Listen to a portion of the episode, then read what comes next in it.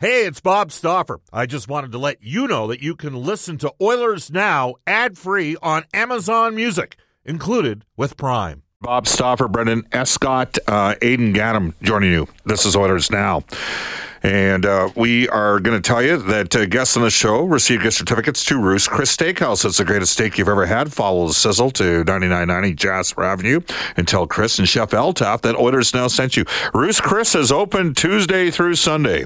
And Brendan doesn't know this, but uh, next Tuesday he's going to be hosting half the show because I just found out I'm uh, booked for an event there in the afternoon, so or early evening. So oh, away we go. We're going to have a good time at Ruth's Chris. Uh, it's the greatest steak you've ever had. As we head off to the the River Cree Resort Casino hotline for Abe's Door Service, where services are specialty. Visit abesdoor.ca.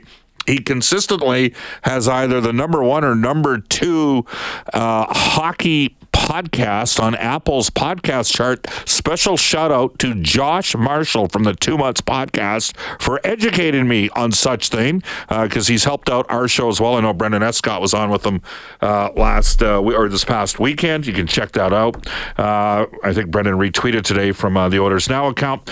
Uh, but yes, Elliotte Friedman, one of the most popular guests that we have on the show on a regular basis, first class guy, and he was in our fair city. We saw him yesterday out at the Glendale uh, uh, Golf and Country Club for the Oilers Media Golf Tournament, and we welcome back to the show from NHL Hockey and Rogers, one of the most plugged-in men in the business. Hello, Hey, Bob. It was good to see you yesterday, and. Uh, Josh Marshall, good guy. Good shout out there. Yeah, absolutely. Yeah, no, it's uh, he helped educate us on something and uh, made our show a little bit better. So we're much appreciative of that. All right, because uh, it's always about nonstop, continuous improvement, Ellie. You know that. That's how you got to be. That's right, 100%. Uh, we have not had the opportunity to discuss this. Um, I don't know when mm-hmm. you first met Mike Babcock, uh, but I met mm-hmm. him uh, in 1993 94 when he was coaching. I think I might have passed him in the hallway when he was at Red Deer College way back when he was coaching Dan Baker and Bill Peters and Garth Premack uh, in the late 80s. Um, but uh, I met Mike for sure in 93 94 when he won a national title at Lethbridge. Um, mm-hmm. It has been a uh, tough week for the Columbus Blue Jackets organization, and many people would say, "See, I told you with Babcock."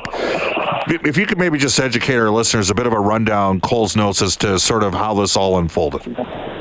Sure. Um, so, uh, you know, Paul Bissonnette on the Spinning Chicklets podcast uh, made an accusation. It was uh, nine days ago. Geez, it seems like a year ago, but it was nine days ago. It was last Monday. Uh, sorry, it was eight days ago. It was last Tuesday.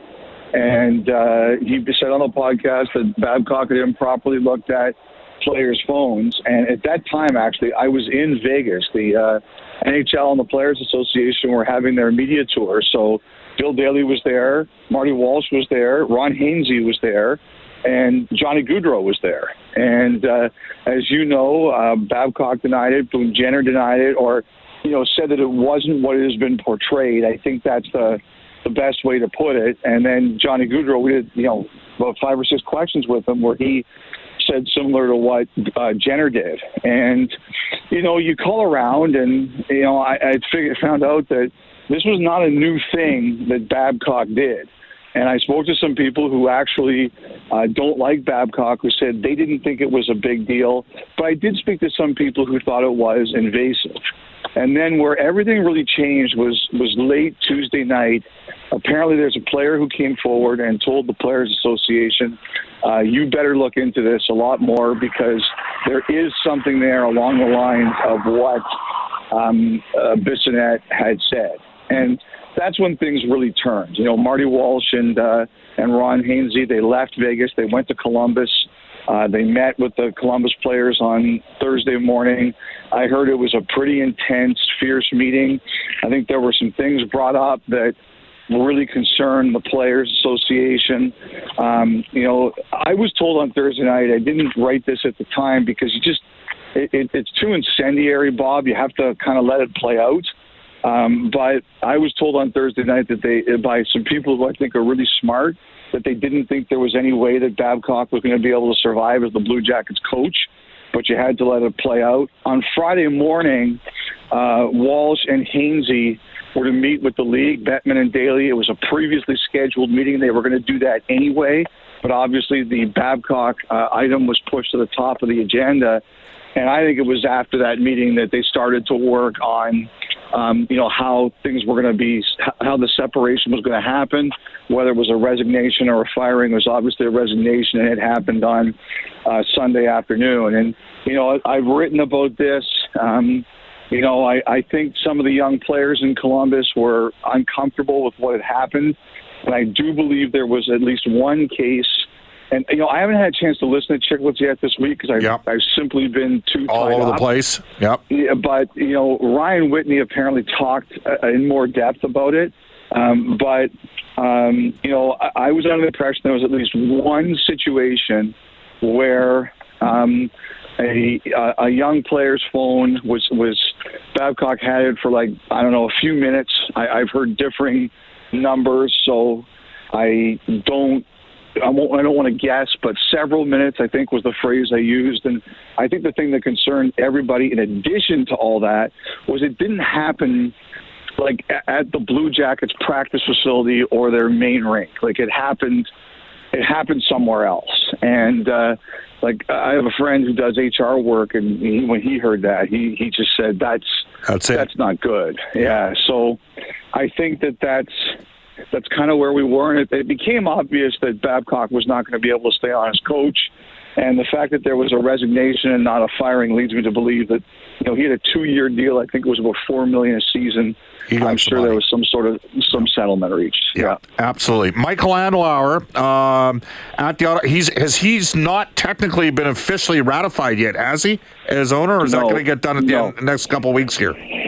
No, it'll be done very soon. Like you know, it's it's funny. Like people joke at the end of sales, the people who really get rich are the lawyers. So that's kind of what's happening right now, I think, Bob. I think they're just papering it. It's going to happen. He's been approved by the executive committee. And when the official papering gets done, they'll do an electronic vote uh, for the entire board of governors. He's going to be the owner very soon, very soon, and uh, so so it's going to happen. Like there's there's no issues there. We're joined by Elliotte Friedman for Abe's Door Service. Elliotte, you were in Edmonton, and you also uh, the Oilers had both Connor McDavid and Leon Draisaitl in Vegas on the Players Tour, and then you uh, ended up in Edmonton. What are your thoughts? What are sort of the reoccurring themes you're hearing from Edmonton's top end players here over uh, the two separate visits you've had with them? Well, there, there's no question there's a cup or bust attitude, uh, Bob. I, I, I think that's very obvious. It's a team that believes it could win the Stanley Cup, and it should. And it's a team that um, you know has thought a lot about. It, it was interesting, just some of the answers we got over why they thought they lost the series to Vegas, and you know they like. I think the thing that was really uh, I thought was pretty impressive was that nobody nobody said that Vegas locked out. Like nobody there said that um, you know, Vegas was lucky to beat them. They said Vegas earned the win and they deserved to win that series. But they talked about how, you know, they thought the, the margin was very small and that there are things that they could fix that would allow them to win. I, I think it's a group that believes in itself. You know, I think the toughest thing when you're in a situation like the Oilers are in is that you can't start to try to win the Stanley Cup for six months uh-huh. until we get to April. So you you have to make sure that your season you're getting in the right habits and you're you're doing the right things that when the playoffs start, you know it's it's locked into your mind. It's the muscle memory, and you know they talked. A lot of them talked about little things. You know, Draisaitl, I know his interviews up on YouTube now. They, they talked about their defensive game. You know, Ekholm said those two guys are better defensive players than they get credit for. Um, but I just think that it's like they they they really felt that even though Vegas did beat them, they also beat themselves in some ways, and I and I think that a lot of what this year is going to be about is can the Oilers have games, fewer games, where they beat themselves. But it's a team that believes it can win.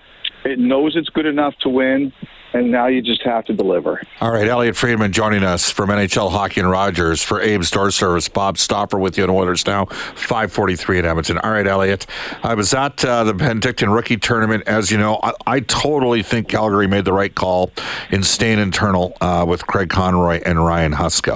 Uh, mm-hmm. I did not know until I read 32 Thoughts that uh, Chris MacFarland, CMAC, who worked for Scott Howson all those years ago, bright and up and coming guy, Colorado basically protected him, as you know. Um, didn't let teams talk to him in the end when he became the GM. He was. They were kicking tires on Backlund. Is that is that the case? Yes. Uh, so, as, as you know by now, uh, Colorado uh, traded for both Ryan Johansen and Ross Colton to play center for them. And but before they made those moves, none, I don't know if it was one or both or whatever it was. They they took a long look at Backlund. They were very interested in Backlund. Ultimately, the deal didn't happen. And uh, you know, one of the things I do believe about Backlund is, like, first of all, you remember that Calgary breakup day last year, Bob, and what a disaster it was. Yes. I, I think a lot of people went home for the summer and they just feel re- refreshed and recharged and a lot better. And I, I do think that I've heard Backlund in particular is one of them. I think you will see the Flames re-engage with Backlund and Lindholm to see if they can close this out. Like I think it's always hard to make a deal um, because you know everybody's going to grind to make the best deal they can. But I've heard that one of the things that's going on there is that Backlund in particular is is feeling a lot better than he did at, at the end of the at the end of the season and and I think there's going to be some serious talks there about can they try to work something out. We'll see where it goes. Every second year, Calgary surprises. They sort of fly under the radar screen. This is their year. Well, yes, and they the stayed internal. The manager and coach both know the players. Uh, the two Swedes, especially Lindholm Elliotte, you can correct me if I'm wrong. They certainly played a factor in keep and getting marks from there. I, I, I think we're going to see an extension all day for Lindholm, who's a hell of a player. Well, you know what? I think you know it's interesting because Lindholm's like if you watch the clips of Lindholm at their golf tournament, he didn't look really happy. And I kind of wondered about that. And then some people said to me, "Don't, don't assume one way or the other." I think, you know, I I think that Lindholm I think the summer has pushed Lindholm to a number that is higher than the Flames initially thought they'd have to do. But I think at the end of the day, they want to keep him. And, you know, we'll see where it goes. Like, the one thing, Bob, is that, you know, you have to get to a deal, right? Yeah. And, you know, the, the agents on behalf of the players and who, whoever in the organization is responsible for negotiating, like, you got to grind each other. That's, that's what happens. Like, these things often don't happen very easily. And so, you know, that's always a factor. But, you know, the one thing I'm definitely hearing is that the mood around the Flames is not as dark as it was at the end of last season. Just and I and it's an observation of being in Penticton, but there was I sense positive energy. Now they had a big, heavy, tough team that played pretty well after the first game. Winnipeg, and I'm going to because a lot of people are wondering what's going to happen with their guys. Elliotte, their three first rounders in that tournament were were quiet, and I look at a guy like Craig Heisinger who grinded for every single scrap that he could to work his way up. I'm going to be really. Which team do you think is going to be more intriguing to watch, especially for guys like you that break news? The Jets or the Flames? I think I, I wonder if it might actually be the Canucks. Um, really?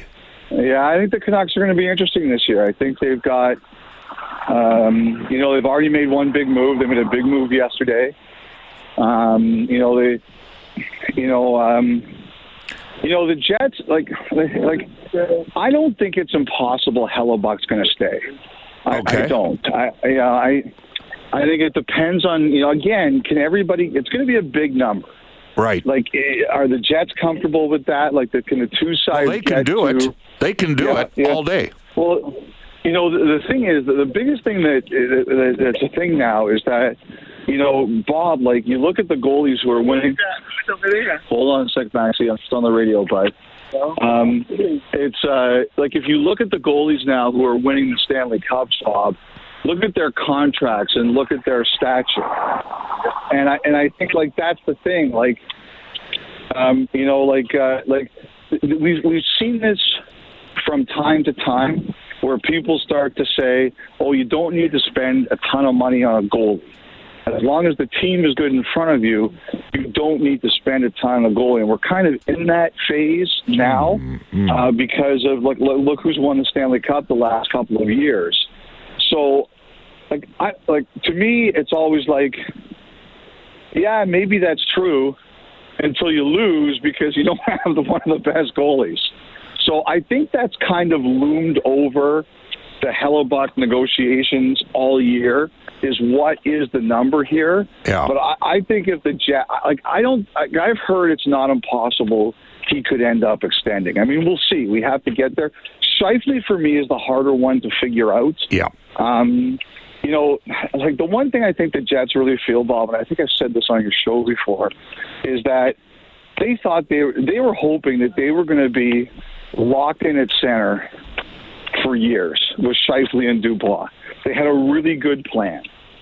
Now it didn't work out in Dubois' case, and if it doesn't work out in Scheifele's case, where do you find a center? But I think again, it's a we're talking about a big number.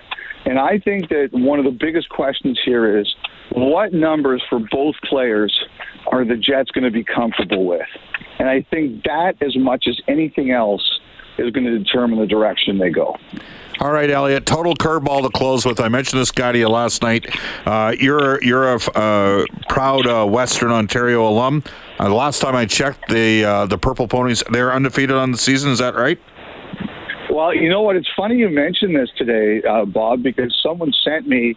I guess there was a link on Twitter of they were losing by two points to Queens last week with 15 seconds left, and they scored a miracle touchdown. And the Queens play-by-play guy like was like it was funny like they were like devastated they were like yelling no no like it was just like it's great stuff. I'm, and i'm not making fun of the queens guy. Like i was a, a 21 year old kid once doing western football so i know what that's like um, like he was like, no, no, but I guess they are undefeated and they pulled off a miracle win last week. Yeah, I think they're ranked second in the country. The Alberta Golden Bears are three and zero for the first time in like forever, and uh, Wow. just just walked in as Saskatchewan, who were th- third ranked at the time, yeah, they're always good. and they put up 500 yards of offense. Their quarterback Eli Hetlinger got hurt halfway through last year. Uh, he's a second year player. He is the best quarterback since Daryl Salmon when I was the SID, and the school went seven and one in back to back years. They're off to a good start under Chris Morris, who's waited uh, waited a long time to get that program going. Huge matchup. Uh, Blake Nill's out at UBC. Alberta's there this weekend, so best of luck to Chris, who went through a just a brutal uh, uh, year personally last year. So we're cheering for him, and uh, you're cheering for your Purple Ponies. And Elliotte, we love having you on the uh, show. I, what, what I want, Bob, more than anything else is a Western versus Alberta Vanier Cup. So we can come up with the wager of all wagers. Done. Well, if that ever happens, it's going to happen. How's that? If Western beats Alberta, you have to be my butler for a week. What about if they play in hockey? You going to take that bet? Sure. Well, I mean, I'll lose, but so like, uh, I might lose in football too. Are you? By the way, are you coming back out here for the Heritage Classic? yes, we are doing the show live from uh, Edmonton during the Heritage Classic, so Love we it. be back out there. Elliotte, Yes. uh, you're a fantastic guest. Thank you for joining us. It was great seeing you yesterday.